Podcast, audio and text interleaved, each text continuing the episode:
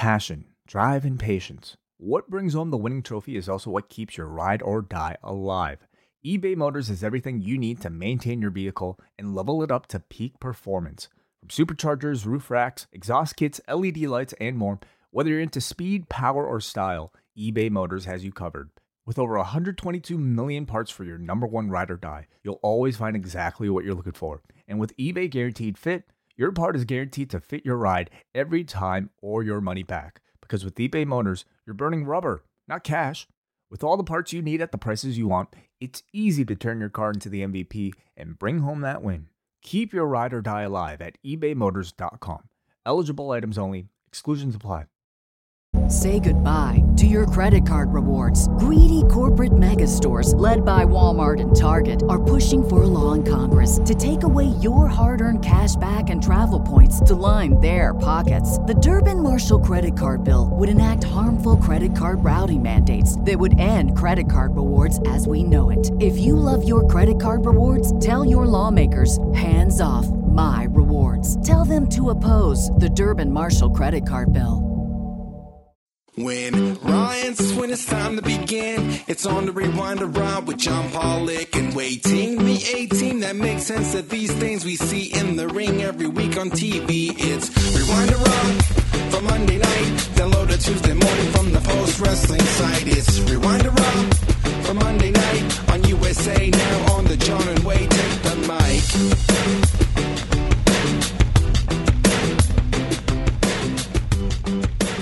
Hello and welcome to a special Tuesday edition of Rewind-A-Raw. I am John Pollock along with Toronto's own Braden Herrington, who is joining me here on a Tuesday afternoon to discuss Raw from Monday night at the Scotiabank Arena in downtown Toronto. How are you, Braden?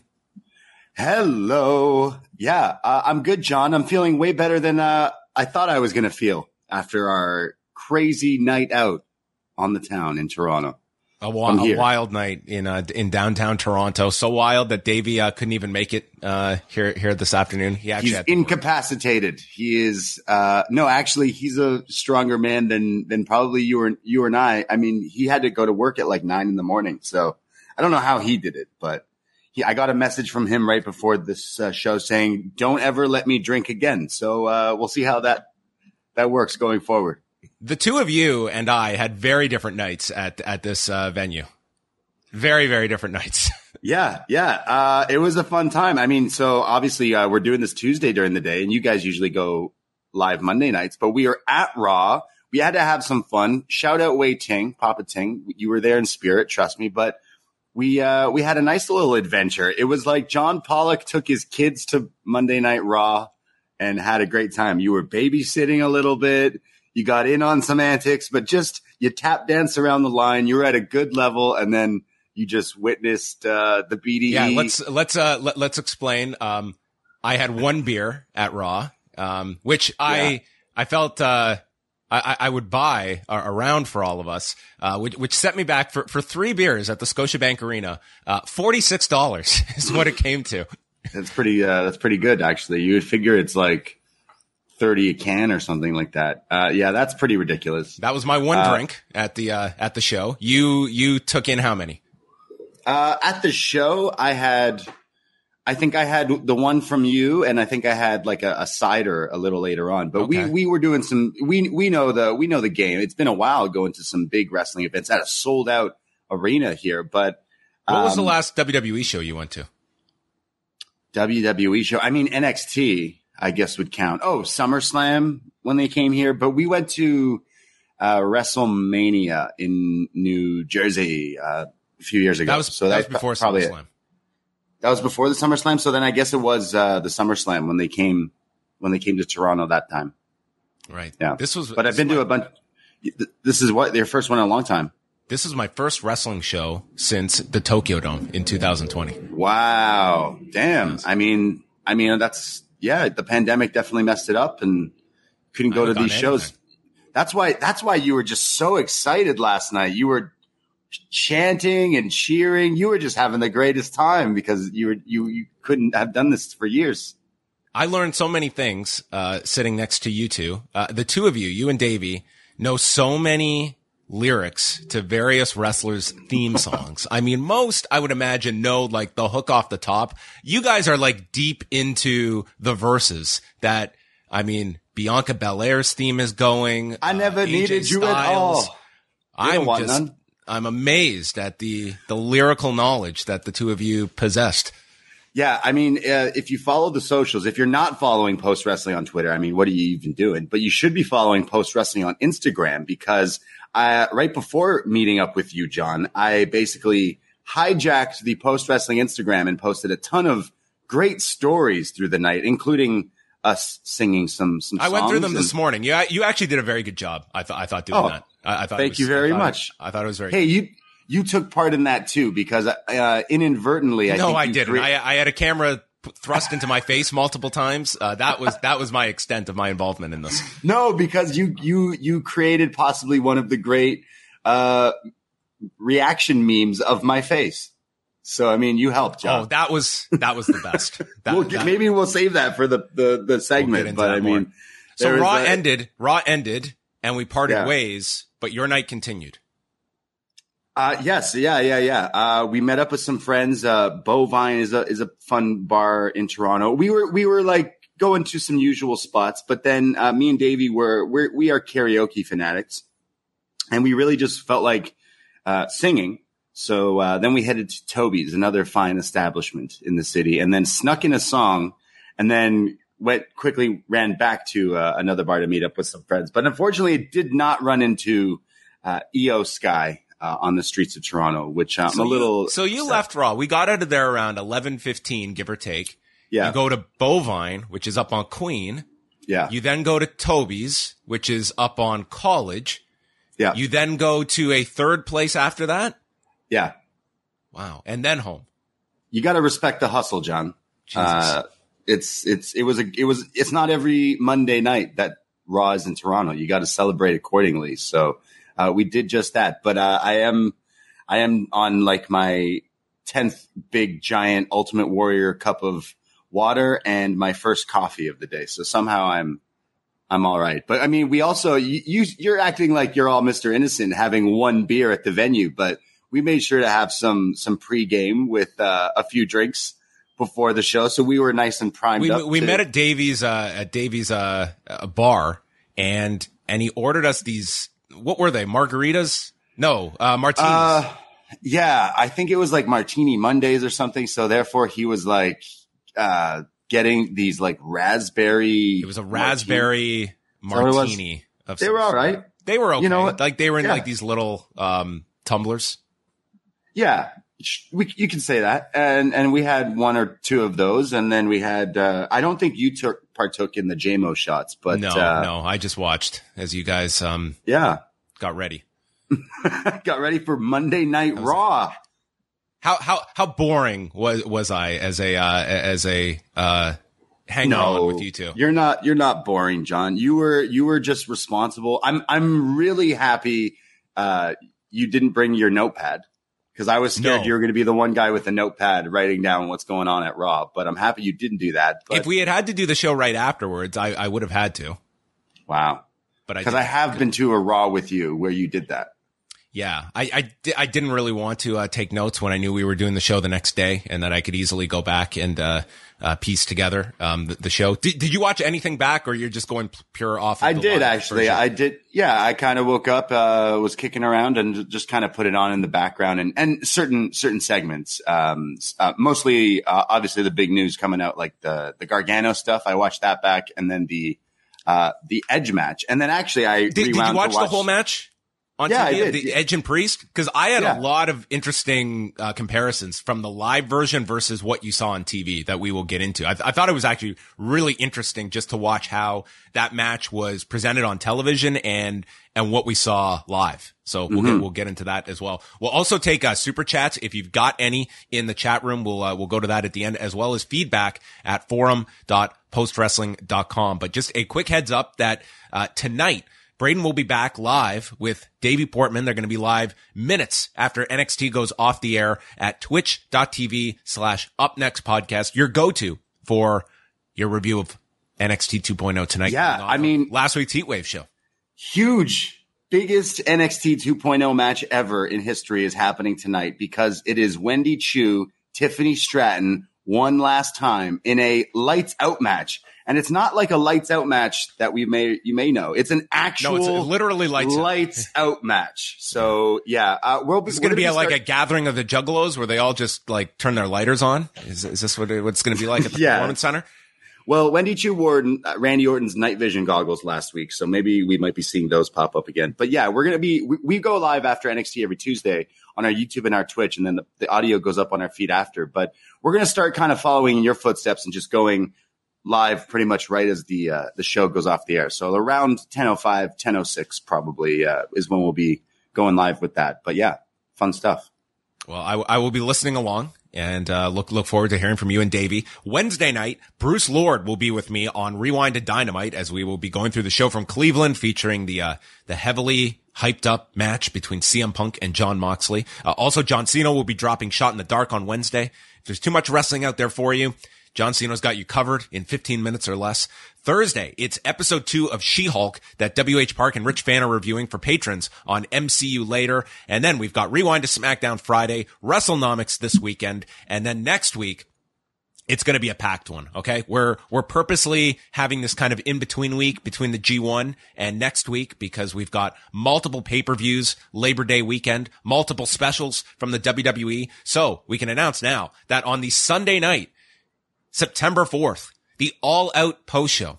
I am going to be manning the ship, but I need some help.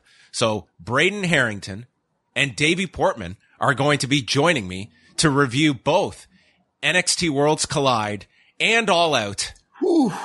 And we will have a fourth chair ready as well for that review on Sunday night Yes, with All Out. It will be the four corners of post, the four posts Wow. themselves all coming Wow. together. Uh, with Wai Ting as well. So that will be special Sunday night show. Uh, we're, we're going to do a separate show on Saturday, uh, reviewing Clash at the Castle. And then Sunday we'll do one big post show, um, that will be free for everybody going through All Out and Worlds Collide. So I'll- look forward to that because our worlds will collide. Yeah, I mean, John, that sounds like so much fun. I mean, we we love doing this podcast stuff, and that all out it should be the biggest show of the year. A lot of like it's, it's just everyone looking forward to it. And now I get to hang out with you guys and do a show that makes it even so much more fun. And the return of Papa Ting. I mean, what what else could you could you ask for? But I mean, we're going to be doing a little bit of Worlds Collide NXT talk on that show which gives me and Davie some time to maybe bring back something that some listeners have been asking for. And that is we are going to be doing a NXT Worlds Collide watch along returning that Sunday. And then later that night, we'll be hanging out with you chatting all about all out. But uh, Yeah. yeah, that's going to be a crazy, crazy weekend of some wrestling and some podcasting. Yeah, because the Worlds Collide show will start at 4 p.m. Eastern time, and then the buy-in for AEW will be seven. So it's about, it's going to be a lot of hours of wrestling. And I'm imagining we're not going to be going live till around midnight that night. So we are all going to be exhausted after uh, watching all of that. And we will have you all covered if you are not watching everything on that particular Sunday evening. But that's getting uh, way ahead of ourselves. Let's go through a few news items before we talk about uh, both the live and televised edition of Raw from uh, Monday night in Toronto. Um, PWInsider.com's Mike Johnson reporting that Road Dogg is returning as a VP of live events in WWE. So someone that, of course, very much linked to the, uh, the Paul Levesque regime, uh, back in the company. Now, uh, it seems like this is a separate story, but, uh, Jeff Jarrett has also left his role as SVP of live events. And Mike Johnson did note this is not a case of Road Dogg replacing Jarrett. But, uh, what do you think, Braden, about just Road Dogg? This is obviously someone that was very much linked to, uh, Paul Levesque's team and being back here. Um, but this is not a, this is not a lead writer job or a producer job, but rather a VP role of live events. Can you see him sort of being um, thrust into other areas? Yeah, I mean, he, he did a lot in the past while, and then when he disappeared, you saw him putting tweets out as if he was trying to lobby for a job somewhere else. But now, in in like what looks as, I mean, you had to clarify that he's not taking Jeff Jarrett's role. To me, it's a clear thing that Jeff Jarrett was just lip syncing the whole time, and the road he's going to slip back in and take his spot once again to show he was the true star all along. But uh, yeah, I mean, I'm not, I, I'm interested to see if he, you know, can do any good. So far, the past few weeks, looks like WWE's doing some right things, but I think a lot of people were kind of interested in this whole Jeff Jarrett working alongside Triple H with this TNA kind of WWE thing, but now that's already uh, gone. Any idea where where you could see Jarrett landing after this? I mean, this is a guy that's had uh, a thousand and one lives in professional wrestling, but yeah. he's also coming off. I mean, he was you know, he was all over SummerSlam. He was a big part of Ric Flair's last match and just, you know, he, he's got his hands in, in so many different projects. I imagine this guy is not going to be, uh, l- looking to fill up more hours of a day, but I'm very curious what, uh, comes next. Um, and, and, and what he does after this because there, there was quite the, uh, focus on him over this last month with everything on camera.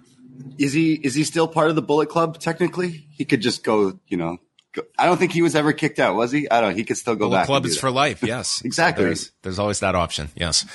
Uh, SmackDown and Rampage numbers from Friday night. Uh, we had SmackDown, uh, 2,084,000 viewers. So they were number one on television, up 8% from the week before, 0.47 in the demo. Uh, like last week, they were preempted in several markets due to the NFL preseason, but not as many as last week. Um, so they, they were up this week. Uh, in Canada, they did a phenomenal number. They did over 219,000 viewers. I believe their highest, their most watched SmackDown since, uh, the weekend of WrestleMania for that Friday, uh, going into WrestleMania weekend. Rampage, on the other hand, 461,000 viewers falling 13% and a 0.12 in the demo, a drop of 29%. Uh, they were going against an NFL preseason game, uh, but a big loss in males, 18 to 49. Um, but that was offset. Uh, 18 to 34 was, stable. Um, young males were actually up uh, a decent amount, but uh, some big losses among men 18 to 49 and adults 25 to 54. And it's sort of Rampage feels to me, uh, Braden, that overall the trajectory is going down, but they have these blips every few weeks where something, you know, gives it a bit of a shot in the arm, but overall, I think it's just over time, this has been painted as a secondary show. I mean, that is very, very clear, but at, at the same time, it's like sometimes something will spike it, but overall, th- this does not feel like this is must watch television. And we kind of have this conversation each week about Rampage and, and where it is. Um, and, and I don't know if you necessarily change it all, all that much that, you know, Dynamite is their priority show and all the major key points that you need as an AEW viewer are contained in those two hours. Rampage is supplementary programming. Yeah, it's definitely something that I don't watch every week. Like I choose to check it out if I know there's like matches that they've announced. Like when they go, Hey, Bucks and Lucha Bros are going to have a match.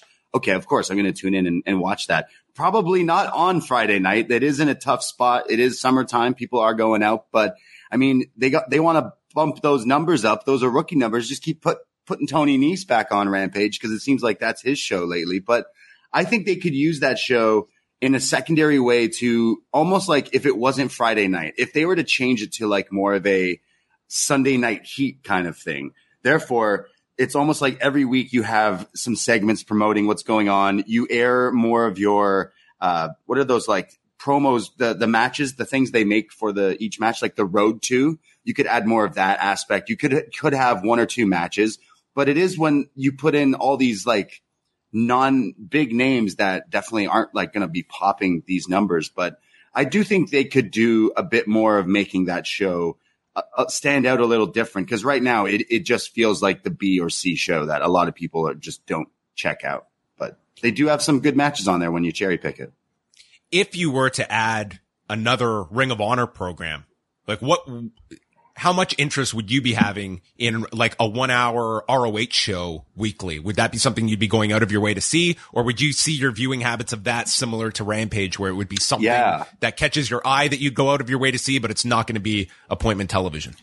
Yeah, I mean NXT UK is resting in peace for right now. So John Siino in for Shot in the Dark doesn't have to review that. But then here we hear talks of a new Ring of Honor show. So then he just we lose one and then we pick one right back up a Ring of Honor show sounds weird considering this show seems like they're struggling to find exactly what it is. So I feel like it could almost be the the same show if you wanted Rampage to kind of be the the other brand. You could do like the brand split, like that kind of thing. But I do think if you were to go, hey, this this week on Ring of Honor, Samoa Joe is going to face such and such. It's like, all right, maybe there'll be some viewers, but I don't think it'll be anything higher or bigger than a Rampage has been. Like it, it there there needs to be some sort of change in how they they do these secondary shows. But I mean, hey, more wrestling is great, right? Well, that's that's the ecosystem we live in. It's always more, more, more. And New Japan has more to announce. Uh, so their next tour starts September the 2nd, and this is going to feature, um, a limited return to cheering crowds for the uh, fifth and sixth shows at Korakuen Hall. And then it, this whole tour leads up to September 25th in Kobe. Top title matches on that show will be Will Ospreay against David Finlay in a rematch from the G1 for the U.S. title. Karl Anderson against Hiroshi Tanahashi for the never openweight title. And Francesco Akira and TJP defending the junior heavyweight tag titles against Ryusuke Taguchi and Master Wato. And October will see Declaration of Power taking place October 10th at uh, Sumo Hall with Jay White and Tama Tonga for the IWGP World Heavyweight title and a rematch between Kazuchika Okada and Jonah, uh, both of those rematches from the G1 as well. So they are stacking up their, their tour. And earlier today, there was a press conference with New Japan and Stardom announcing several of the matches for their crossover event, which doesn't take place until November 20th, but they have announced uh, the finals of the IWGP Women's Title Tournament. Hiroshi Tanahashi and Utami Hayashida taking on Hiroki Goto and Maika, Tom Lawlor and Shuri against Zack Sabre Jr. and Julia, which is a very interesting tag. Yeah, that, that then, one has my attention for sure. That one looks hype and Taichi, Yoshinobu Kanemaru, Tam Nakano, and Natsupoi against El Desperado, Douki, Momo Watanabe, and Starlight Kid. So that, that's going to be a show that I think has a lot of interest once we get to November, um, with, with the two companies, you know, doing, doing mixed tags and also the finals of this women's tournament match. So that's a long ways down the road, but an interesting show and they're starting to get the, the match announcements out there. Yeah, it's it's kind of cool that they they're kind of getting the wheels in motion. I could see that being more of a touring thing, and and it would help get that that over to some of the American audiences because I think over the pandemic, a lot and a lot more people started getting into uh, a lot of different wrestling because of the streaming services like Stardom and all that stuff. So finally, kind of being able to to tour out there and having like the crossover matches with the New Japan talent, even that is is pretty is pretty sweet. So some of those matches sound pretty awesome, and I can see them doing more shows down the line in the next year. Yeah, I think that you'll see these being a, a staple, especially for the, the U.S. shows that, that you see a lot of the talent from from both uh, appearing. So all your news can be found at postwrestling.com. Andrew Thompson on top of everything today. And he's got an interview out with uh, Camille from the NWA. So go check that out now. Andrew Thompson interviews on YouTube and there's a written portion up on the site. That takes us to Raw in Toronto. Sold out at the Scotiabank Arena. Um, it looked to be just under 14,000 was the real number, but on TV they gave out, uh, 16,683. So, you know, just inflate those tires, uh, r- regardless. Uh, so, but I mean, dude, this place was packed and more importantly, watching this on television, they shot this like there were that many people in it. Like they had the, the jib camera out. It was like they really shot this crowd well that it felt like, man, this is a packed, big major league arena that was here. Like it felt like a hot product, just seeing, oh, yeah, you know, the production and how they lit the crowd. Because sometimes we'll see shows where they've got like a strong amount of people there, but it's not shot in the way where you would really truly appreciate how many people are there. But not, not the case here. It looked really good on television. It was packed. It was as packed as the last time I was there for wrestling. And it was like everyone's going off, cheering. Everyone's just having a good time. It's the first big wrestling show in this city since like the pandemic everyone was ready. It, and like tickets, if you looked trying to get tickets right before the show or whatever, it was jam sold out every seat. So uh, I was pretty impressed and kind of like happy to kind of see people just be excited to watch some some Raw. Yeah, they did do the, the, the house show back in December, but if you remember, that was the week that you were getting all the COVID cases coming back, mm. and it was really kind of t- uh, t- touch and go um, that that particular week, as I recall. Um, they have also announced a return for December 30th. Uh, that they'll be coming back here at the Coca-Cola Coliseum, which is the same venue AEW is running back-to-back nights in October. So they started the show uh, with this chaotic brawl between Riddle and Rollins in the back, and they make their way into the crowd. They tease going off the balcony, and then Riddle dives off the guardrail, and everyone gets taken down. There's a big pull apart, and yeah, this was our start to the show, kind of grabbing everyone's attention. And next week they will have a face to face confrontation as opposed to what this was. Yeah, uh, it, it's got the crowd hot to see both these guys just kind of fighting through the crowd, especially in the the sections they were in. And I, the only disappointment was that they did tease him jumping off some sort of the crowd thing. So I was ready for that, but uh, I think it was all right to start. Whenever you got people get a pull apart, it usually gets people pretty hyped. The show proper began with Trish Stratus coming out. Strong reception for her. She said it felt good to be home here in this ring. The crowd is chanting one more match, and she said that she's been thinking. But before she can reveal her thoughts, Bayley, Dakota Kai, and Iyo Sky come out, and Bayley is mocking her, stating they're all big fans. Iyo says she's her number one fan, but Bayley asks, "What are you doing here, Trish?" And she mentions being here for Edge's big match. And clearly these three are not Canadians because they were rude in interrupting her when she had something to say. Iyo now does a 180. She doesn't like her at all. And Bayley says that you rode our coattails at the house shows all weekend, which I, I thought was interesting. The fact that they brought up you know, house shows in, in a promo here. Just a small line, but just the, the uh, and the note that they exist is just something that we rarely even hear. The fact that hey, if you went to a house show over the weekend in Ontario, Trish Stratus was on those house shows. So she says Trish is the past, they are the now, and that prompts Bianca Belair to come out. And I had never learned all the words of Bianca Belair's theme, and Braden um, volunteered them to towards me. I never needed you at all. I love that song. It's it's a pretty good one for like they would never get rid of that one because it fits her really well. But yeah, yeah. you got to do the dance while you do it. Also, you got to do the the spinning. Well, Davie was doing a, the dance. Yeah, yes. we do that. We pretend as if we have the long hair to do the dance with. So uh, it it goes hand in hand.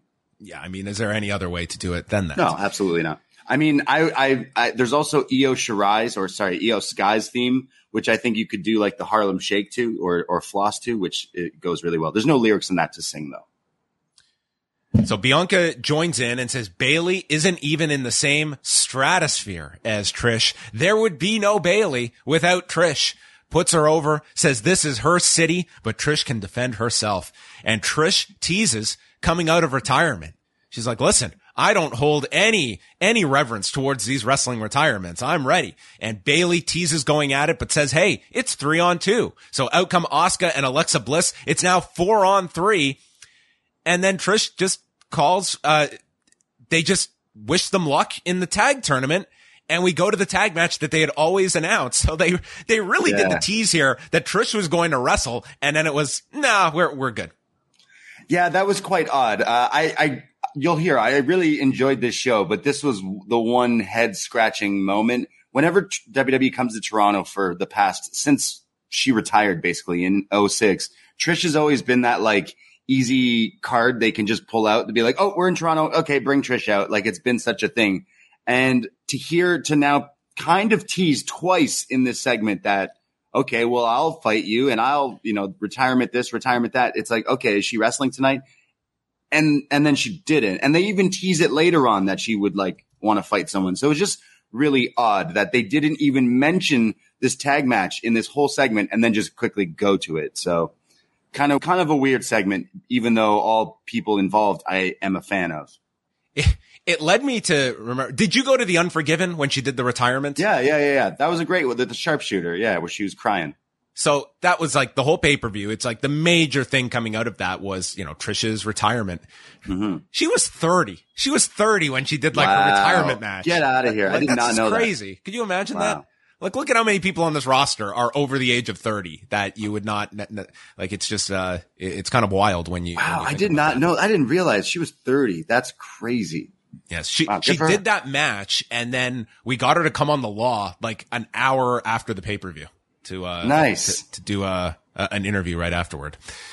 So we get Iyo Sky and Dakota Kai against Asuka and Alexa Bliss in the semifinals of the women's tag tournament. And they gave the update here. Gigi Dolan is hurt. So her and Jacy Jayne are out and they're going to do a fatal four way second chance match involving the four teams that did not uh, advance in the tournament to determine who faces Raquel Rodriguez and Aliyah. And I took it they're doing that semifinal match as well on Friday because they're plugging the finals for next Monday in Pittsburgh. So that's and, where we are this just this whole tournament is a little confusing because uh, for for me, just because I don't usually watch Raw, but Raw is now the best show going in the world of wrestling. But I'm thinking the the tag tournament seems like a bit of a mess with some of these like injuries and things because I see Shawn Michaels cutting a promo saying, "Hey, these people are going to be in the tournament." And then Toxic Attraction win a match, and then Gigi's injured, so now there's like a last chance thing. It kind of seems like it's a little a little cursed from the the get go yeah, kind of the, the NXT portion of the bracket has kind of just led to all these, uh, these issues of replacements and such. Yeah. So they, they will go with one of these teams and, uh, they will face the, the winner of this match. So it starts off, uh, Asuka's calling Iyo a chicken. So you got to see, uh, Asuka and Iyo Sky involved here. Yeah. I, I mean, yeah, I, I, was telling you yesterday, John, uh, when they when they kind of went face to face in this match, I'm like, hey, I don't think the, these two have interacted in WWE, considering Iyo just was brought up recently at the last show at SummerSlam. So, uh, I mean, for me, when they announced Raw a few weeks ago, they've been promoting it for this venue. They have been saying, hey, Iyo Sky is going to be wrestling, and I've mentioned on many shows like she's she's one of my all time favorites. So. I was I was really excited to kind of see Iyo and, and Asuka, and we got a little bit of them kind of messing around in this match, but clearly not enough. But down the line, I mean, that's a huge singles match that would definitely have my attention. But yeah, I was I was excited to see them some lock up. Throughout the match, there were uh, cutaways to the back of uh, Tamina and Dana Brooke, as well as Aliyah standing alongside Nikki Ash and Doudrop. Uh, we, we saw a big hot tag to Asuka, hip attack sending Kai off the apron and then delivering the spinning back fists and a released German before a sliding knee. Uh, then there was a springboard missile drop kick by Sky onto Asuka. Kai is in with the scorpion kick and then a running boot to Asuka for a two count on Kai. Bliss then lands double DDTs and Asuka uses a submission on Kai. Kai breaks it and we get a twisted bliss. Asuka tags, lands a head kick, a bunch of spinning back fists, uh, several of which uh, did not appear to connect. And then Kai is in the Asuka lock, but she is not the legal woman and it allows Io to come from behind with a roll up on Asuka, pinning her in 18 minutes and 37 seconds. This was the second longest match on the show. And it's just, I always have this complaint about sort of the momentum that gets lost on a lot of these television matches with the commercial breaks. But that to me was evident watching these back. Like it really is a disconnect when you take an 18 minute match and you insert two commercial breaks into them. And that would be the same format we'd see for Edge and Damian Priest later. Yeah, it's like I've been to a few AEW shows now, and obviously when you watch at home, they do P and P, and you you see like tables and blood and fire and destroyers in picture in picture for that show. But WWE watching Raw yesterday, it felt very every match. You we would turn to each other and be able would be like, okay, we knew every break. commercial break yeah. and the ones that we said in person, like watching it back, it was like we yeah. were like bang on, like we were dead on. It was just it's very evident when they're at the commercial, but it's still watching it live. You like there's just more of a flow uh, as opposed to going to the break and back. Uh, that said, like this match, like th- there were some like uh, issues with it, but overall, I thought maybe a bit too long, but I, I did enjoy the the Iyo stuff with Asuka. I thought Asuka looked really strong in, in this match, save for uh, some of these back fists that were uh, not all connected, but it was uh, not really a detriment either.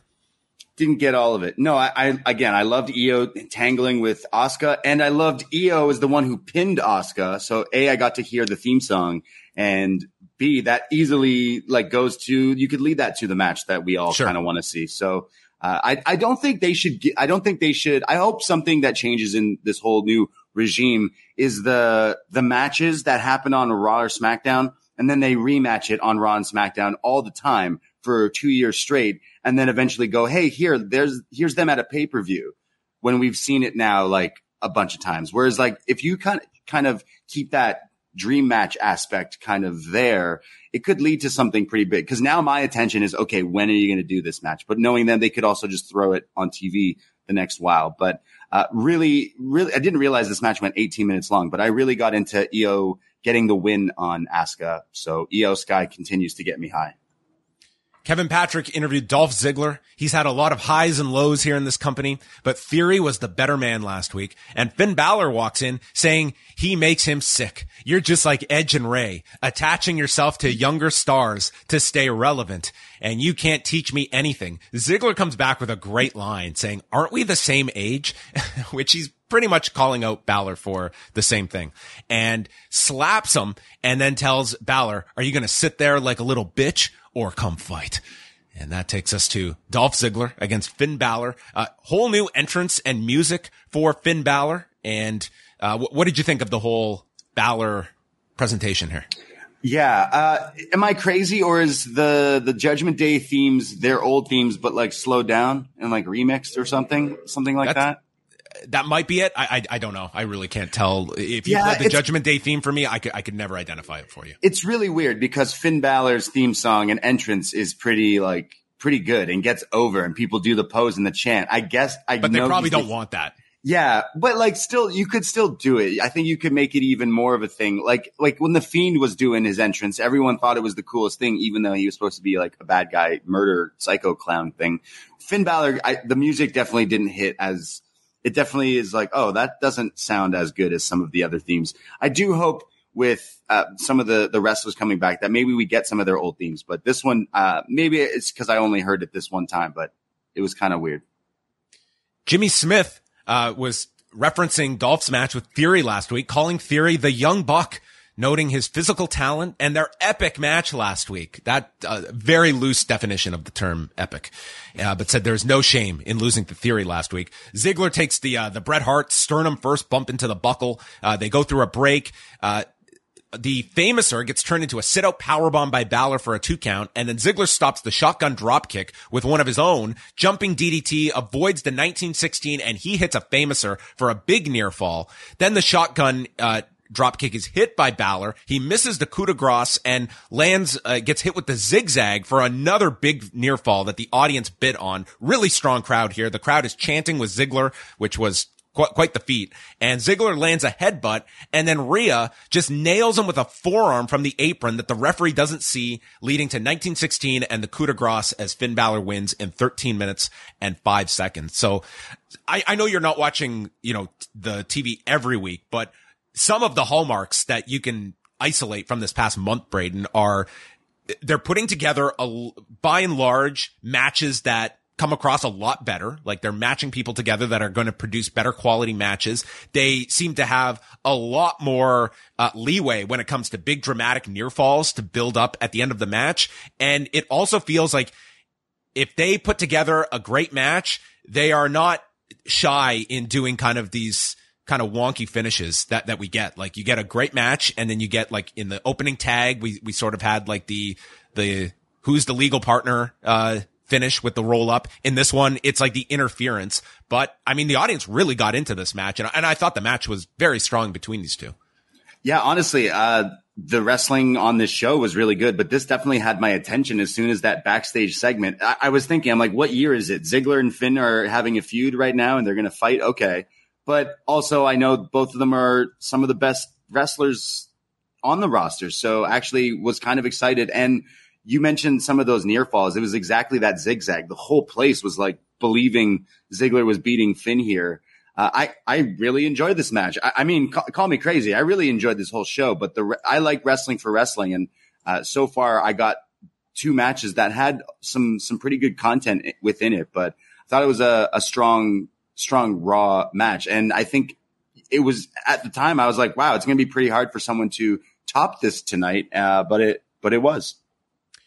Sarah Schreiber interviewed Toronto's own Aliyah, who is the bougie badass, and says that Raquel is a beast. There was no Raquel on this show in Toronto. Huh.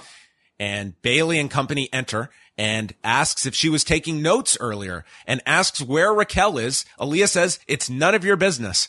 And she was brave to show up all by herself. And then Trish walks in backing up Aliyah and asks, Bayley, when are you returning to action? And Bayley should have answered at the house show you were at over the weekend. Uh, but that does not exist in this case. So house shows, we're only going to go so far in terms of like yeah. their, their actual existence. And this sets up Bayley's first televised match since her return and uh, first match on television since June of 2021 against Aliyah. And also they had this running thread in the background with Pearce, uh, with security and monitoring the doors. And this would lead into our, uh, our kidnapping angle later in the show. yeah, again, yeah, I did actually. You just reminded me that there was uh, there's attempted kidnappings a lot on this this show.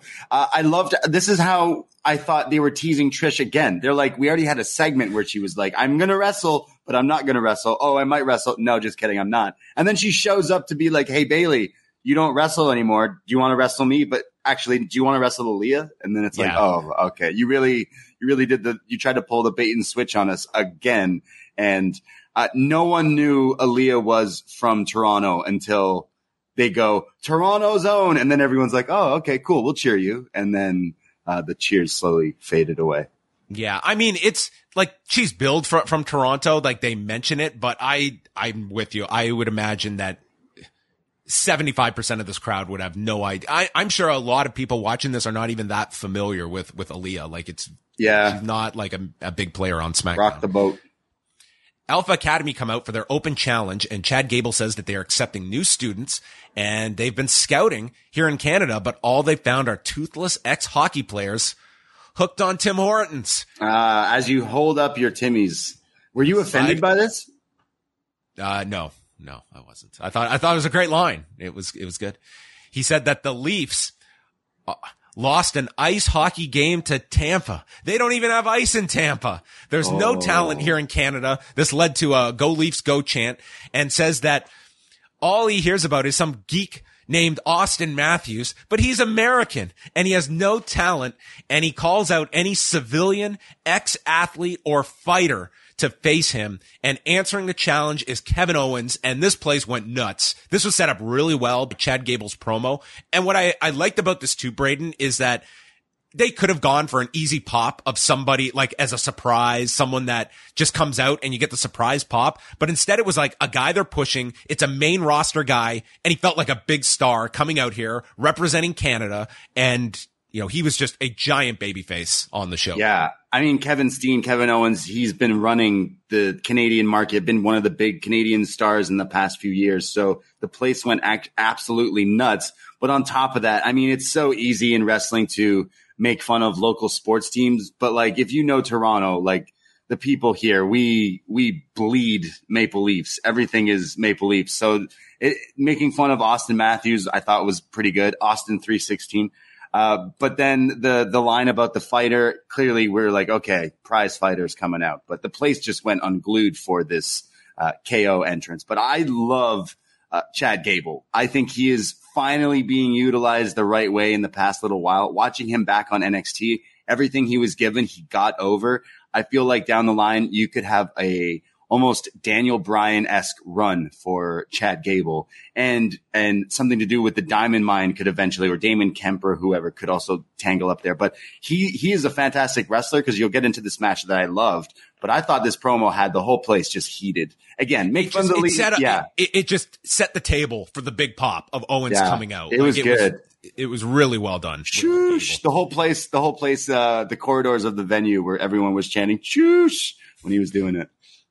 So Owens goes to grab him by his cauliflower ear and Gable rolls away, avoiding a cannonball and he hits Owens with a suplex on the floor. Uh, Owens, they go onto the edge of the apron and Owens takes a back body drop and then a release German on the edge to set up the commercial break. We come back. Gable hits a series of rolling Germans. Then Owens hits one of his own before connecting with the cannonball.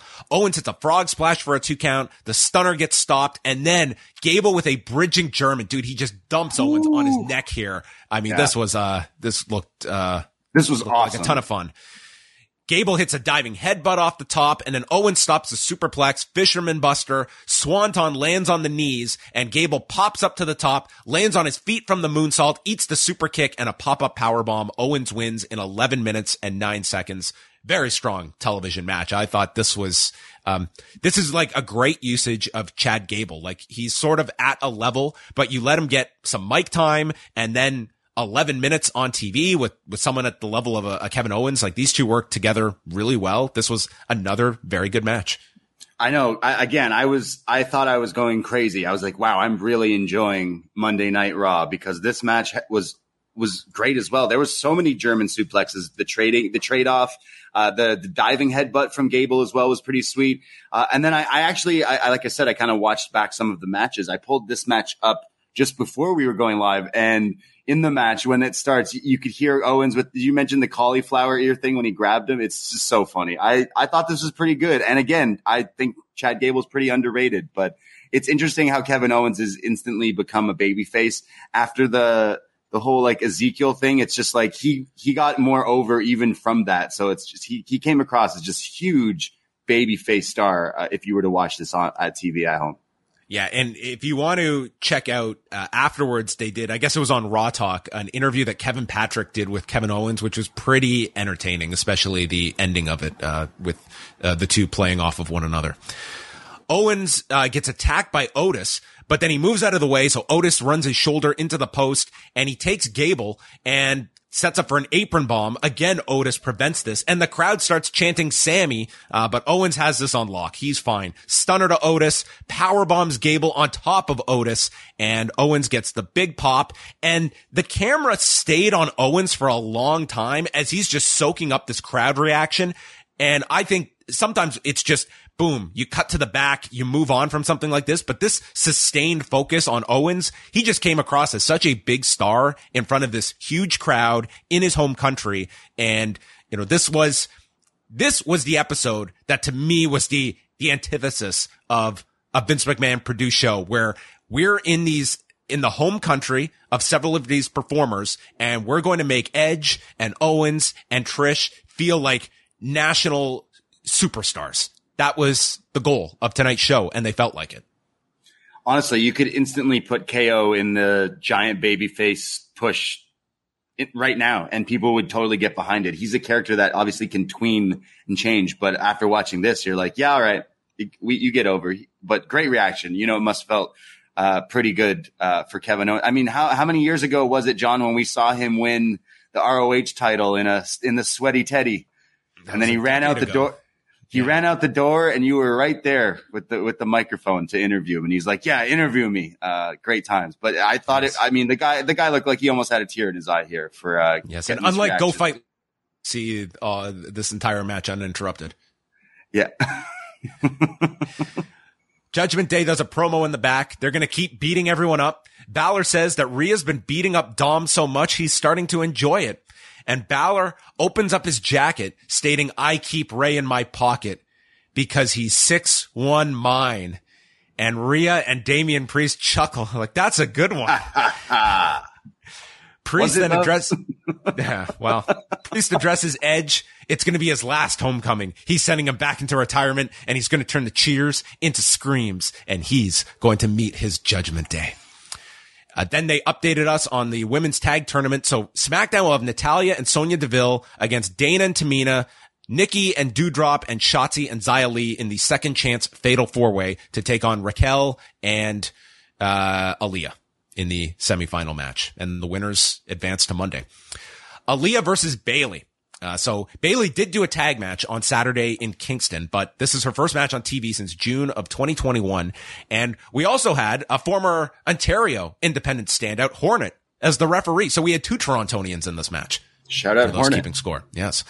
Um, so Bayley's pose, like everyone's kind of got their pose when they enter the ring that they do. Bayley's sure. is just looking at the hard camera and she puts her thumbs down. That's the pose. Two thumbs down. She's unhappy. I like it. It's simple. She's just miserable. She's still going for this, like, she's the Karen character, kind of like always miserable and angry, always wants to talk to the manager kind of thing. But now wears ca- cargo pants and, and, and cool hip clothes. It started off, there was a hip toss and drop kick from Aliyah, and then she rolled off the buckle into this uh, loose looking head scissors. And after identifying Theory with this description, uh, he called the Young Buck Aliyah. So WWE's version of the Young Bucks are Theory and Aliyah. Wow, that would be a sweet. Imagine that the the new Young Bucks, Austin Theory and Aliyah. The the, the, the matches they could have. They're because they're elite. Uh, Corey and Byron got into an argument during this match where Corey threatened to punch Byron in the throat. Byron says, I'd like to see you try. And one of them just goes, I've seen you wrestle which I guess I, I, don't know which one uh, dropped that line at the end. So there's double knees to the midsection by Bayley, and then she points to the crowd like Trish, uh, and goes for the Stratusfaction, which Aliyah stops, and we get the wheelbarrow into the bulldog spot that Aliyah takes doing doing her Trish spot. And Graves points out how exhausted Aliyah is, not having much behind these right hands as she delivers a Thesz press with punches. Aliyah rolls for a single leg crab. Bayley grabs her by the hair and did something that was the attempt was a monkey flip. What happened, I can't really tell you. And then she hit the rose plant for the win in 633. This was pretty rough at spots. I thought this was the weakest thing on the show. And Bayley, Bayley gets the win and uh, that was it. So, uh, one hometown performer losing, but, uh, I think on, on, the whole, they, they kept yeah. the, the Torontonians strong. The, the chick from the six couldn't uh, get it done. Yeah, this is probably a low point of the the show for me. I, I didn't think the match hit maybe the way that they they thought it would, but uh, Bayley kind of coming back with this like new crew with Dakota and Iyo. I think it's a really good idea. I think it works really well, but for a big first match, I guess Aliyah wasn't the greatest base to like. I think you could have done maybe Bayley getting a more definitive win over her. Like she should have just beat her with the the, the Bayley's faction, the, with the Stratus faction, uh, just to just to rub it in. But instead, kind of struggling in a rough looking match with Aliyah. I don't think it did her big return all too well. Styles and Lashley are walking in the back. This is where we see Pearce with security who are in riot gear by the door. And it's Lashley and AJ teaming up against Miz and Ciampa. Uh, they double teamed on Ciampa at the beginning. And dude, our section, there must have been four different iterations of them chanting tiny balls. I mean, to hear these chants in, in real life was just, um, man, questioning life choices. You've never heard people chant tiny balls in public settings? No, you're not going never. to the right places, John. Uh, this uh, this also brings me to get pretty upset because we we went to Raw and we got super excited because we were going to buy Wai Ting, he, his baby. We were going to buy him a wrestling his first ever wrestling shirt, and we wanted it to be the Miz. I have giant balls, and massive let balls. let him. What is it? Massive balls. We were going to make Wai open it in like fifteen to twenty years but uh, they weren't selling it at the, the, the stands. So unfortunately, we could not get that. We'll have to make that a a, a WWE shop order for the massive. That's a that's shirt. a lot of faith in a punchline that you're going to invest a lot. I mean, I just gave it away, so I guess we'll have to go to the drawing board again. But uh, we should have got the the the Edge Maple Leaf crossover shirt that was selling hot like hot cakes last night. I, am sure they they sold a ton of those shirts. They they did a co-branded shirt with Edge and the Maple Leafs that was going for like all their shirts are going for like 40 bucks and I saw coming home I saw a ton of kids wearing that shirt. Yeah, they definitely made a, a killing on that. I know my buddy bought two because he's like, I'm probably going to sell one for three times the price in like three years. But uh, uh, pretty cool to see them do crossover shirts like that. I think what, having what were the merch- most popular shirts you, you, saw just like walking around? I dude, I saw dude the Bloodline. They're making bank yeah. on merchandise. Yeah, that yeah. seems to be the like I believe like the Roman Reigns on this show would have been this place would have just gone insane. I'll tell you, uh, like just living in Toronto downtown, I do see a lot of like elite shirts and stuff like that. But last night throughout the city, um, everyone was wearing bloodline shirts. I saw a ton of KO. Kevin Owens' new shirt is like a remix of his old uh, yeah, they, they, were one. selling that at the show. Yeah, everyone was wearing that one. We saw a few people at the bar wearing that one, but the Bloodline one seems to be the the, the popular one, and they were selling it, of course. And the dude isn't even uh, on the show, but I, I, would say that one is the the big seller. But by the end of the night, they were sold out of the Edge Maple Leaf one. So if you're a Leafs fan and an Edge fan, I'm sure you could find one for a lot more money on eBay, uh, probably by today. Lashley uh, military pressed Ciampa onto Miz on the floor, setting up the commercial. And uh, we come back and they've got the advantage on AJ, and this lasted forever. Corey made a wish that he never has to come back to Toronto. Lashley finally gets the tag. He hits the Lashley effect. And then Ciampa rolls out, avoiding the spear. This crowd, Bobby Lashley was very popular. They were chanting for him. Miz pulls Ciampa to the floor, avoiding another spear. And as Lashley deals with Miz, he climbs back into the ring and is caught with Willow's bell for a two count. And then from there, he spears Ciampa, but Miz again making a save. AJ takes out Miz on the floor. And then this guy grabs AJ from behind. And this person was never identified. It was not someone recognizable, but it was a plot for security to go take this guy. And then Miz is on the other side. And suddenly this security guard stands up, removes his helmet, and it's Dexter Lumis who applies a choke to Miz and removes him from the arena into the concourse. And for all we know, Miz has just been taken hostage and we find out next week what happened to him. But this was literally a DQ via kidnapping at 1337 as Miz and Ciampa technically get a win and we get no update on Miz. Like there was no, hey, security rescued Miz. Uh, Lumis has taken Miz away. Yeah. Where did he take him? Like for a whole week, he's going to be in his captivity. Like how That's... is he going to cross the back of the borders with the Miz? Is he going to be in his trunk? Like, is he, he, is he murdering him? We don't know. Is he, that's, I love a good, I love a good kidnapping story in my wrestling show. So I, I definitely was, the crowd were scared. Some of these kids were like, what's going on? Who is this giant scary man kidnapping the Miz? Uh, you almost feel bad for the Miz. Almost. Ciampa just continues to fight and he's hit with a phenomenal forearm and spear. And Corey Graves is the only one with concern about the Miz. And we just move on. It's just, well, he's, uh, Miz will take care of things. I guess his massive balls won't save him now. Say goodbye to your credit card rewards. Greedy corporate mega stores, led by Walmart and Target, are pushing for a law in Congress to take away your hard earned cash back and travel points to line their pockets. The Durbin Marshall credit card bill would enact harmful credit card routing mandates that would end credit card rewards as we know it. If you love your credit card rewards, tell your lawmakers hands off my rewards. Tell them to oppose the Durbin Marshall credit card bill then this was my highlight of the show. And it wasn't the segment, rather the circumstances around it. Um, after this match, Davie and Braden decide it is time to go refill and they leave their seats and I'm sitting there and then all of a sudden Johnny Gargano's music plays and you guys, w- where were you as this played and what was okay. reaction? Was there a monitor? Did you at least see it? okay. okay. Earlier in the night, we went to get a, get a drink and Davie went to the washroom. So I'm like chilling in the concourse area but I heard them playing like DX music. So I made a joke. Yeah, they do loud, this like, thing called they do the DX yeah. cam, and it's just like like the fan cam, and they just go to people yeah. in the arena to do crotch chops. It was the most cringy thing. It's really weird. You were almost expecting them to want people to do the, the tops off thing, but I heard the DX music and I was like, oh, I guess DX is here. So I like wandered over while I was waiting and peeked my head through the curtain and kind of was watching.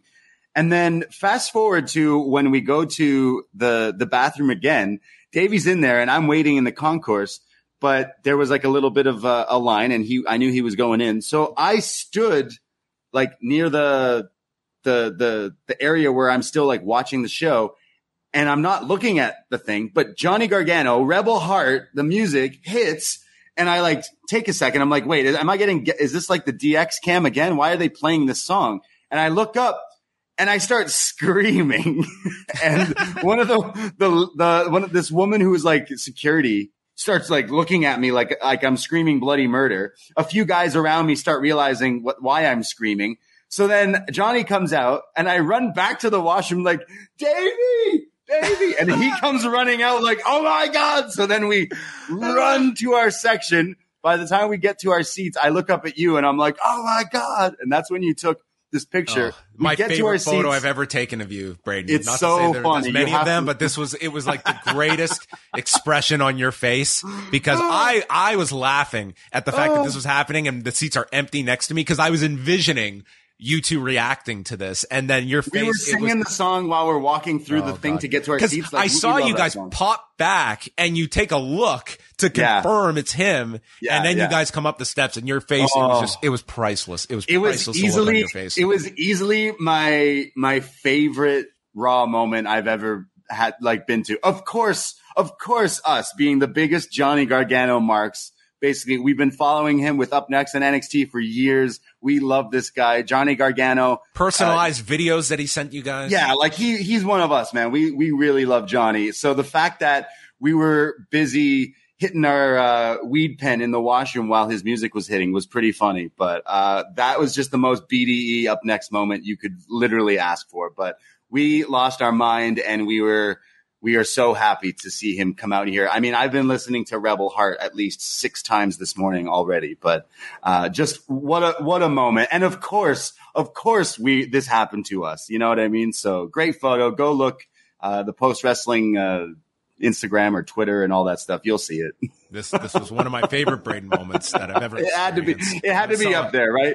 But you I should was- have been there in the concourse when I was screaming and then also yelling, "David, come back!" And then us like running uh, as we're singing the songs and everything. Oh man, it was just a great, great moment. But uh, great moment for Johnny Gargano because the crowd knew who he was. It took a bit. It took a bit for them to be like, okay, hold on a second, what's going on? And then I think by the time he started cutting the promo, he had the crowd behind him.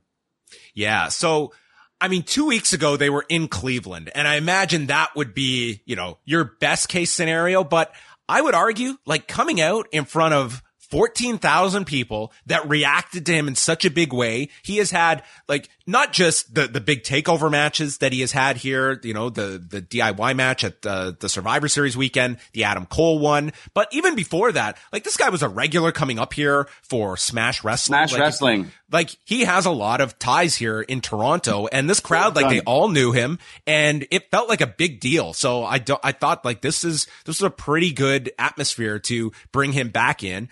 And so he comes out very strong response and he says that he thanks the fans for reminding him who he is as they're chanting his name and gives his backstories. Like I was kind of a big deal back in NXT. He lists off all the titles he won and he left and he was wondering if he wanted to continue to do this. And he brings up his child, baby wrestling, which leads to a baby wrestling chant in the arena. And that Johnny had dreams of becoming an IC champion, a US champion, a WWE champion, and, wrestling at WrestleMania. And what type of father would I be if I didn't teach my son that your biggest dreams can come true? You never fail if you bet on yourself. And that's what I'm doing here in Toronto. I'm betting on myself and I am back in WWE. So that prompts Theory to come out and chance of who's your daddy.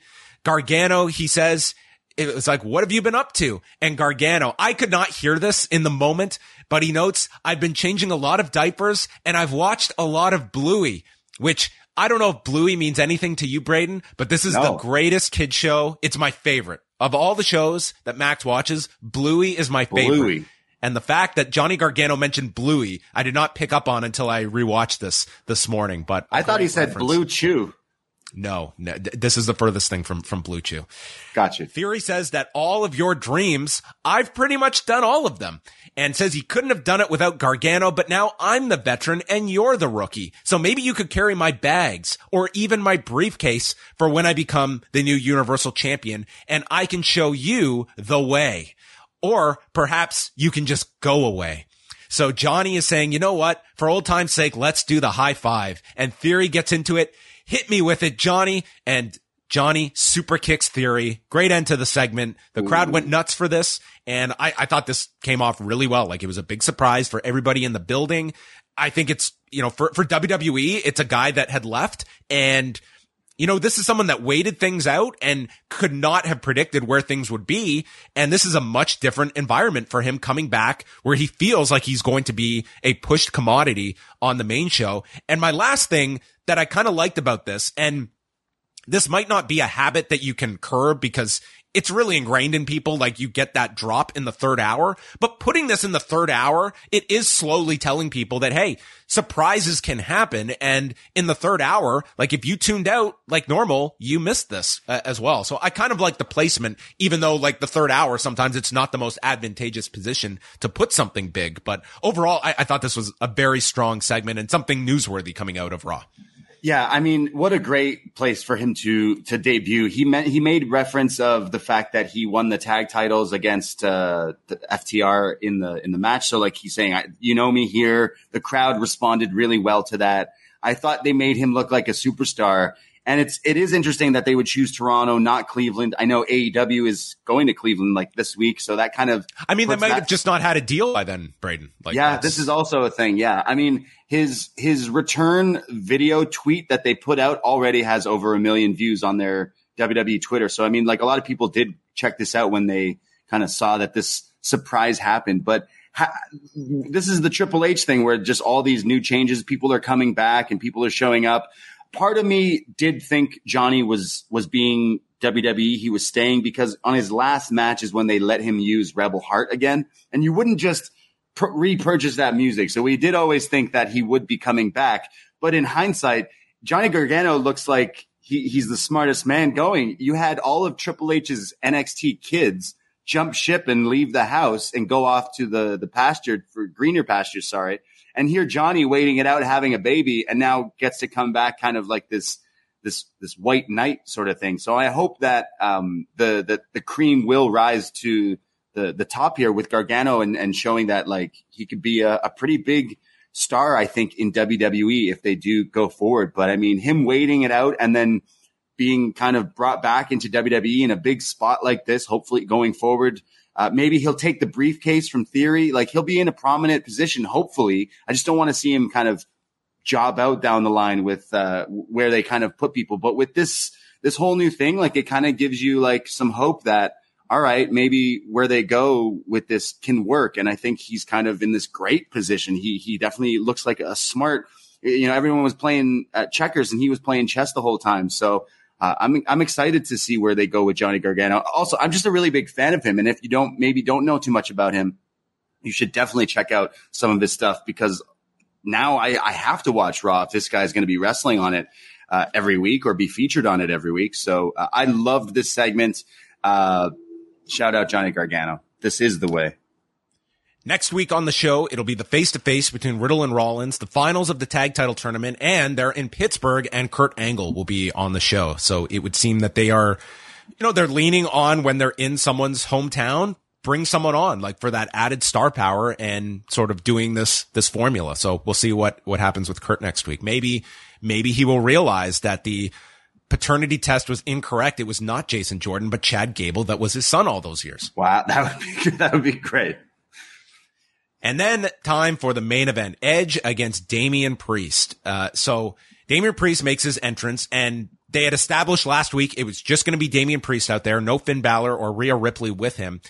Edge's music hits, and dude, this place went insane. There was a guy next to me. He screamed so loud. My ear was ringing from how loud, and it wasn't Braden, by the way. It wasn't it was me, person, right? Yeah. No, it was a person on the other side of me. He was so loud and Edge came out. Do you want to describe the, these tights? You were very impressed with these, these tights. Oh yeah, dude. I mean, okay, like the maple leaf shirt was cool. I didn't buy one, but like I understand. when I saw people wearing it, I was like, all right, that looks pretty cool. It's got the maple leaf colors. However, uh, if you're if you're a true edge head, you might know that Edge is actually uh, a turncoat when it comes to Toronto and hockey because Edge does not support the Toronto Maple Leafs. He is a New Jersey Devils fan, but uh, thankfully he wasn't wearing New Jersey Devil inspired gear. He was wearing Calgary. I mean, he was wearing red and white, which uh, they kind of were. Yeah, true. Now that you put that in there, he was wearing Calgary Hitmen inspired yeah. gear. So he had like old versions of his like t-shirts and gear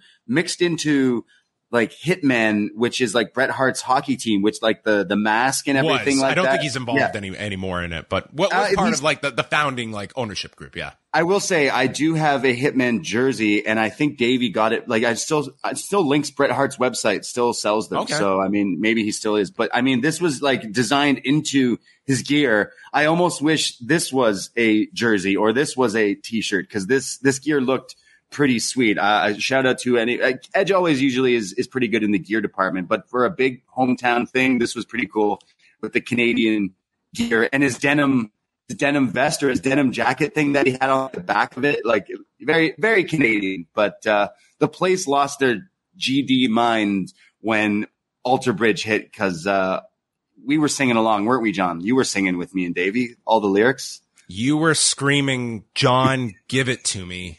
Into my ear, which out of context sounds uh, odd. Edge, uh, you, you know me. Yes. Edge outsmarts him at the beginning. Uh, Priest going for a leapfrog and he gets shoved down and they, they pick things up and Edge lifts up Priest and power bombs him onto the barricade and he just slumps down into the timekeeper's area. So this was the first commercial and this was something very noticeable from the TV version. Both commercials it goes to break with one guy like dying and we come back so the last visual you have is Priest taking this power bomb into the timekeeper's area. We come back. Priest is tight roping on the top rope and does this crazy flip off of the top. It's like, what happened in the last three minutes that this man went from being power bombed onto a barricade and then you come back and it's just like, it's, um, it's jarring where you go from one to the other. Now they do a good job of showing a replay of what happened during the break that changes the momentum. And this was Edge getting his back run into the post. So it continues here. Uh, Edge hits a spinning neck breaker and then lands a high cross to the floor. I'm going to bring this up here because only one time did they show a picture in picture of Beth Phoenix reacting. Being there in the building, you could, like, we were facing where Yeah, she was in that her. front row. Dude, she was the unsung hero of this match. Her reactions, like you could see her hands coming up to her mouth. She's reacting when the Razor's edge got hit during the table. Like I was just thinking that I could see the camera was not shooting her and like you, you don't, I, I thought it was a lost opportunity because she added so much drama to this just based on her concern for her husband and watching him take all of these, these big moves. And I only saw one reaction, uh, spot during this entire match that, that it lasted. But, um, so Edge hits the high cross and Priest then dumps him on the apron and lifts up Edge and delivers a razor's edge, putting him through the desk, which for this guy with his neck problems, that's a, that's a pretty intense bump to take. I don't care how confident you feel, but Yeah. he goes through the desk and this set up the second commercial break. But again, you go to commercial where this guy with the extensive neck damage has just been put through a table. We come back from break as he's hitting a super Frankensteiner off the turnbuckle to Damian Priest. It's like, dude, this has to be better paced. Like the, the go to commercial spot, I feel like you need to connect it to what we're coming back to because it's just too jarring. Like I just watched this guy. I'm going to break. I'm like, is this guy going to get up? And we come back. He's doing a Frankensteiner off the top. Yeah, uh, someone in the chat saying that the American broadcast had picture in picture, but I mean, I'm not sure if that's the case. I mean, the the match watching it live, USA, they, do use picture in Yeah. picture more, which great. But I mean, the Yeah. Canadian version, like we don't get picture in picture. So this is what I'm watching as like a Yeah. viewer here. Um, and, and I, I would even argue like I, I, I do feel like you, like that was a pretty major spot. And then to be coming back with this, uh, super Frankensteiner. So he hits that off the top and then gets caught with a roundhouse kick and Priest hits the unprettier for a two count. I thought that spot would get more reaction than it did in, in the building. Like it was fine. It was, I I thought it was a great idea for, for a spot, but it, it wasn't like this audience like gasped or something or, or reacted in as big a way as, as you would think an unprettier match in a, a edge match would generate. Yeah, like uh, we definitely were like, oh, okay, that's pretty cool. And a few people in our section were like, all right, we get it, but uh, may- maybe not the big reaction he was kind of getting it for. I guess maybe Edge should have hit the move, and that's the reaction would have gotten bigger. But Maybe, maybe. yeah, So Edge recovers from that, Impaler DDT, and then th- this is where they show a replay of the Razor's Edge, and this is where they show Beth reacting uh, with the replay.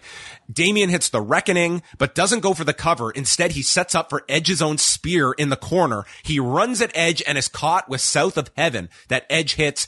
Edge goes for a sharpshooter, but Priest kicks him into Charles Robinson, and then Priest hits South of Heaven, goes to get a pair of chairs with the referee still down, but Edge avoids a Con-Chair-To, yanks out Priest's legs from underneath him, dropping him on the chair, and Edge breaks off the piece of the chair, applying the crossface, and sets up for another spear, but Edge now gets hit in the head with the piece of the chair from Priest.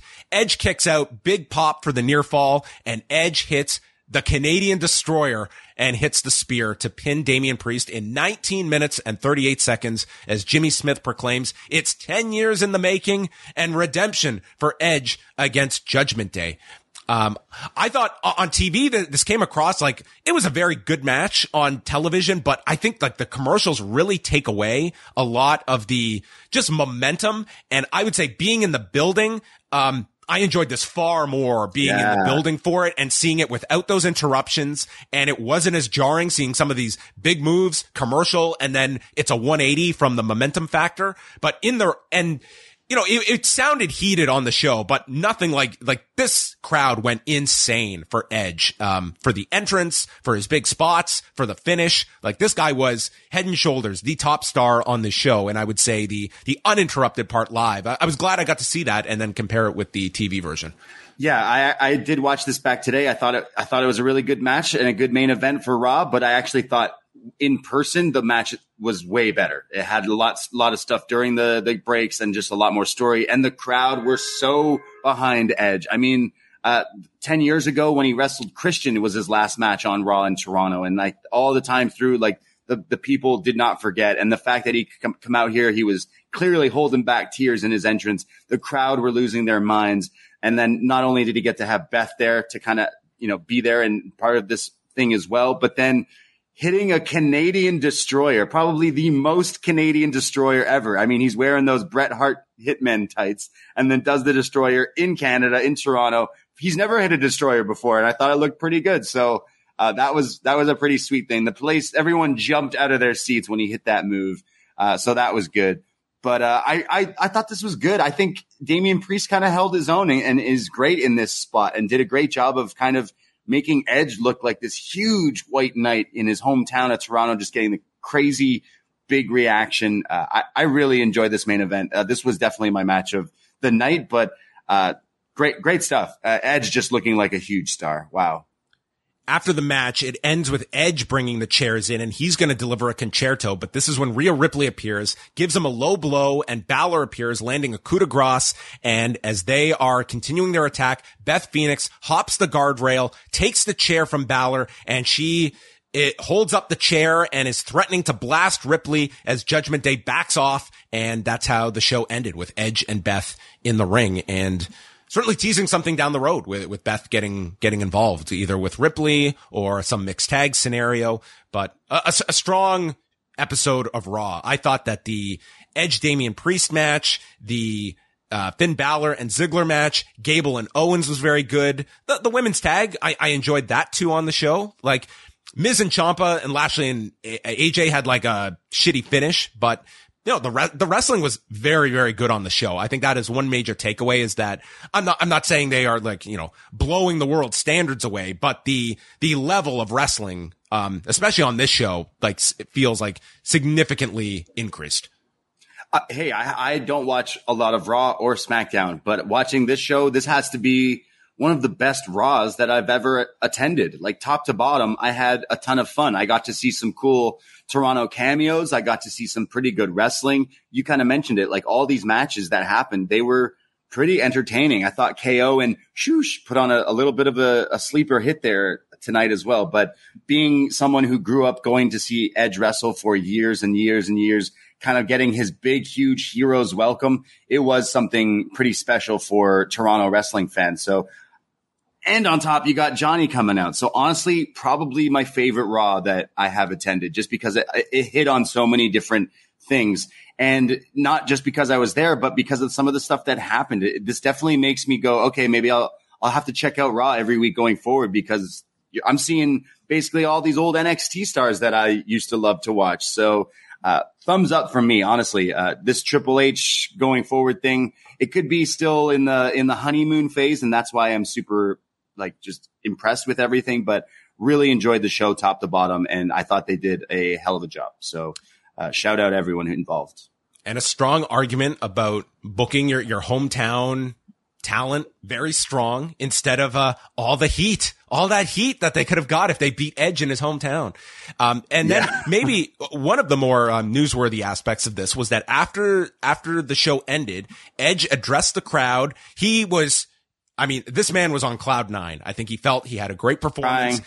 He was so th- like he was getting choked up. He was thankful of all the people that had come to the arena tonight, coming out of, of a pandemic, uh, and mentioned, you know, making his debut in 1992 at Monarch Park and losing nine years of his career and coming back. And then the big thing he noted is that WWE typically comes to Toronto every August. And in a perfect world, I'd be here next August. And that's when we all say goodbye. So indicating potentially retiring next summer. So that was, uh, pr- pretty notable just to Yeah. that that's in his head the idea of winding things down over the next year we'll see if that happens or not but that's sort of um, the the picture he painted Yeah, so one more year of Edge wrestling, and then he kind of calls it quits. Uh, and is does he mean like he, they're going to come back next August? Does that mean SummerSlam in Toronto? Does that mean a big Raw event like this? Uh, I do think if he were to want to go out on his own terms and have his actual last match in Toronto, something like this that they did tonight would have been a perfect kind of scenario if they could do that again. I would say Edge's last match should be against John Cena in Toronto is something I would book, especially if it was a SummerSlam match. But he did not say Summer, SummerSlam. He just said next August is when he's kind of wrapping up his career and wants to do it here. So uh, that that's pretty cool if they if they were to do some sort of big show and big angle for that. But another year of Edge, so lots of matches to get to still within that year. all right before we wind uh, wind down a few pieces of feedback so uh we get a super chat from birdie loomis needed a model for his art so there you go thanks for Oh, he's saying he kidnapped the Miz because he's going to start drawing him and painting him. Yeah, that that could be some dreadful stuff uh, if they continue that direction. Jake uh, writes they should have given you guys press credentials. Uh, didn't didn't ask for them, so just wanted to go. and, Yeah, uh, can you hook us up, Jake? Jake, can you uh, get us some press passes? All right, let's go to uh, forum.postwrestling.com. Muggin writes, best Raw of the year? Possibly. Uh, surprises hit harder when they're kept under wraps. It may have been a foregone conclusion, but Johnny Gargano returning was a hell of a surprise. Theory being his first feud makes sense given their NXT history. In a meta sense, it also represents two distinct visions of WWE. Uh, Dakota Kai and Iyo versus Alexa and Asuka was solid. Kevin Owens is now the best version of himself. Him and Gable put on a good match. It's very cool to see him play the conquering hero. Bookending the episode with Trish and Beth Phoenix with another, what was another example of putting women's wrestling front and center. And Edge is 48 and he pulled off a Canadian destroyer in Toronto. Imagine that. From Yeah. Benjamin. Um, anything you want to say there, Braden? Uh, I mean, no, the the destroyer at 48 years old in Toronto, pretty cool. Benjamin writes, uh, it's amazing how a few simple changes have made these shows infinitely more watchable, looser commentary, promos feel looser, fewer screwy finishes. I don't know about the finishes. Like they, they seem like th- there's still quite a lot of, you know, finishes that, yes, you get someone pinned, but through like they're not doing, I would say like, you know, clean finishes uh, across the board, but I understand the, the meaning here. Uh, broader matchups, matches getting more time and more fluid camera work and transitions between segments. Uh, I'm enjoying this Ziggler reclamation project, even though he's taking L's. He, his, his less insipid in, he is less insipid in promos and having banger matches. And another talent reclamation, Kevin Owens getting his old entrance video and gear. He had another seemingly impromptu banger of a match and ends here noting, uh, Johnny Wrestling, solid promo into a program with Theory. Austin Theory is in a meaningful storyline now, not some wash of a feud that diminishes titles and not some creepy ass mentorship storyline. Loved it. Hot crowd. Cool shit, says Benjamin. Do you uh, like that direction with Theory and Gargano as this first program? Yeah, I mean, Theory's been kind of doing this thing where he's the briefcase holder, but he loses a lot of the time and stuff. Uh, I joked earlier that, hey, why not if Triple H is running things the, way things are going? It looks like Gargano could beat Theory for the briefcase and cash in uh, down the line. That's probably my my dream scenario. But I think Gargano should kind of beat Theory, maybe work his way around those kind of mid card uh, titles that he kind of referenced, like the IC or the US title. He wants to be like a a triple crown winner or whatever. But uh, yeah, uh, that's that's a good first feud, and I think some of the matches could be pretty good. PJ asks, were, you- were they expecting such a big pop for Johnny? It was quite ballsy to send him like that. Did he get a bigger pop than Edge? He didn't get a bigger, Edge- yeah, no, No, Edge Edge was the most popular Nuclear pop, on, for on this sure, yeah. entire show, but Gargano got a very strong reaction, and I I didn't think it was very, very ballsy to put him out in in Toronto. It's it's actually interesting when Johnny's music hits. You can hear people like freaking out, but it wasn't everyone. And then when he comes out, people are like, "Okay, okay." And then you you kind of see people telling their friends like, "Hey, this guy's pretty cool," or "Hey, you should you we like this guy." And then as soon as he started talking, that's when I thought the crowd really like was crescendoing and getting the Johnny wrestling chants and and the baby wrestling chants, and you could see it was it was it was pretty loud. And I mean, like I'm it was it was not. No one was talking about how this could have happened tonight, so it was a pretty like good hiding. kind- I bet he was just hidden all day, or a private private jet to uh, Toronto for this kind of just return here, but I, I really liked it. The pop was really loud for that for that thing. You could tell he he he liked that. Okay, two more here. Nas writes, best Raw I've seen in years and years. Watched the whole three hours for the first time in a long time. Banger matches. The Raw roster looks stacked with both men and the women. If I'm nitpicking, I thought the opening promo segment wasn't the best use of Trish Stratus. It felt a little awkward. Should have just gone straight to the match and used Trish differently. Also, Finn Balor maybe does need a script or a writer working with him. 6-1 mine. And that was the point he was trying to make to Dolph. Didn't make sense at all. Question. How does Kevin Owens' refusal to go to Saudi Arabia, which I fully support, affect his push for a world title run? Do you think at all, Braden? Do you think that that is, uh, presuming that is still his, uh, his stance on these Saudi Yeah. Arabia shows? Yeah, I mean, like he he can still be the guy, but I, maybe that will affect down the line of how they want to send over their their champions or whatever like that. But I mean, it speaks for itself. The guy is having a hell of a, a run right now because of the coming off the Stone Cold thing and the Ezekiel thing, making that all work. Like every time he comes out, he seems like a big deal. So maybe they would have to kind of let that, pla- or maybe just respect his his views, his wishes. Hernice from New York City is our last word of the night. Might be the best Raw I've personally seen in years. I've been on and off watching the last five years. Crowd was hot. Johnny Wrestling is back. Prize fighter Owens is back with the tape shirt. Yeah. Dexter just committed, Dexter just committed a crime on live television. Wonder who the other guy was. A random from NXT. Also, will we make this a weekly thing? Just kidnap a wrestler each week. Man, does Bobby continue to get loud reactions? Great to see. Do we see a, a four mix tag or six mix tag with Beth coming in at Clash at the Castle. Um, okay, so I think he's suggesting either Edge and Beth teaming against um, a pairing with Rhea Ripley, or the two of them getting a third person uh, to incorporate all of Judgment Day. I Yeah. guess it's possible. Um, Rey Mysterio. yeah, Rey would be the automatic uh, assumption there, which I guess you could set that up next week to go into like next week's the go home show for a clash at the castle. And you could set that upNXT week of Beth and Edge come out to start the show. They're uh, accompanied by uh, Judgment Day interrupts. And then we get the, the math line. Hey, it's three on two and Trish Stratus isn't going to join them. So instead the numbers are equaled out with Rey. I just need it. Doesn't matter how we get there, but the eventual end game of this whole thing, I've been talking on uh, up next for weeks. Is I want a resurgence of the LWO, and I want to see the unthinkable happen. Rey Mysterio turning heel, becoming a filthy animal again, and sending Dominic to a place that we all know he needs to go, and that is NXT. That's what I want to see, but I just don't think uh, that's going to happen with the Judgment Day kind of being the the top heel faction. But Edge, Rey, and Beth versus the Judgment Day sounds like a pretty cool match uh, if they were to to do that as well. But uh, yeah, uh, no Rey Mysterio. I was I was missing Dominic on this show. Yeah, no, no Mysterios on the on the show either tonight. But yeah, it was um I, I thought a pretty strong episode of Raw. They had a great crowd and you know, just business wise, they did a great um great number at the Bell Center on Friday. They had house shows in both Quebec and Ontario over the weekend and then this I I would have to look at where this ranks among the uh, the most attended Raws uh, of the year. Um, you know, this was this was a very strong uh, set of TVs for them in in Canada.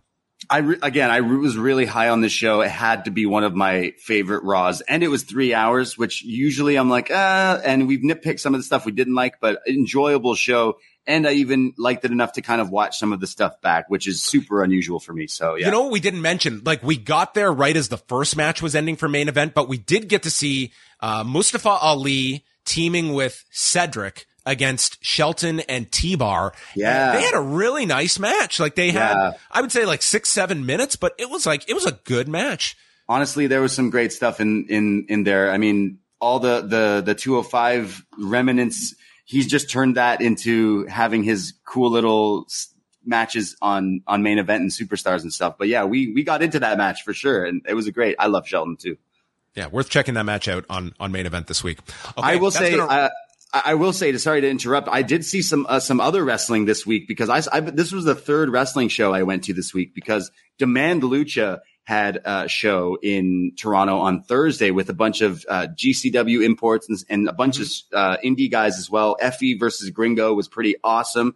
Uh, and then also on Sunday we went to Super Kicked, which put on House of Black from AEW, and uh, they were pretty awesome to see, pretty live and up close and and and wrestling. Team Super Kicked at that show as well. So any Toronto GTA area people, check out these shows going forward. They're going to be doing a lot more, but House of Black, uh, were awesome to kind of see, uh, live and in person. But this is, this was a cool return to wrestling for me this week, seeing Raw at the ACC, the Scotiabank Center, because AEW is coming here in a few months and Coca-Cola, the venue they're going to is much smaller, but doing two nights in a row, I think they could sell that out and make it just as loud and just as fun as uh, WWE did just yesterday.